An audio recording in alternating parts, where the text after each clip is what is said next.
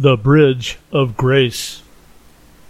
Our reptilian brain in a state of fear will paint some of the most outrageous worst case scenarios, fully engaging the fight or flight adrenal response seemingly beyond our control, leaving us exhausted, defensive, and constantly on guard.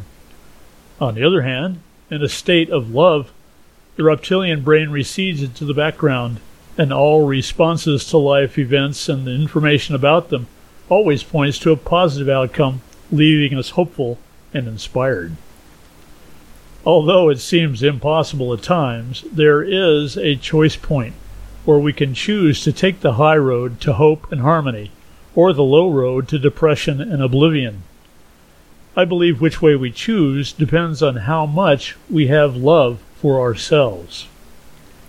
The sage and spiritual master Wi Po Yang, when asked about what he had learned from a lifetime of meditation, said, To worry is preposterous. He said this because life unfolds for us in the way that we are being. If we are steadfast in loving ourselves, our life reflects this as support, ease, and joy. And even if we are overwhelmed by negative thoughts and feelings, these can be neutralized by the simple act of seeing love in the world.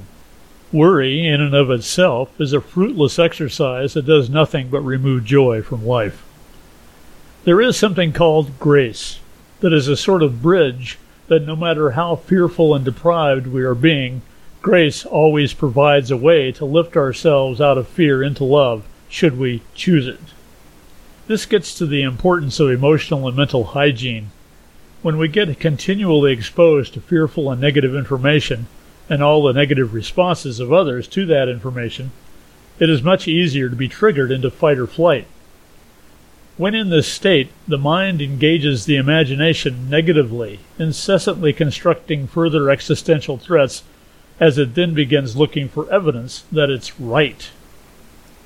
The remarkable case of an overblown viral pandemic, wildly promoted by mass media and bought and paid for experts at the behest of election year political interest, is a perfect example of this. Even though there is a cure for the virus, and even though cool and sane heads point out facts that debunk the fearful narrative, the damage has already been done. With people freaking out, searching frantically for any kind of validation that supports an existential crisis. If that crisis narrative is challenged by knowledge based facts for people in fight or flight, it just further threatens the imagined existential crisis because they no longer have the capability of calm and rational thought. This all gets back to self love, self esteem, and the certainty of grace in the world. This certainty is constantly challenged in a highly connected society built on a debt economy and fear based blackmail politics. And yet, rising to this challenge by seeing love, compassion, and inspiration in our lives is that bridge of grace available to all of us. Quantum living provides the option of non duality, where a negative state is the evidence of a simultaneously existing positive one. This guarantees that violence implies peace, anger implies compassion, fear implies safety, and so on. It is making the choice to allow this spectrum of duality that leads us to the fundamental reality of universal love underpinning all states of being. As spiritual adept Matt Kahn has pointed out, every choice we make, even those choices about how we feel, are the portals to parallel worlds. We jump from one world to another via our choices.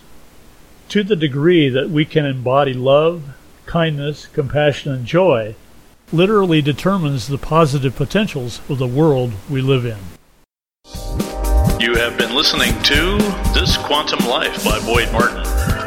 Brought to you by the Quantum Health Newsletter from Pure Energy RX. www.pureenergyrx.com.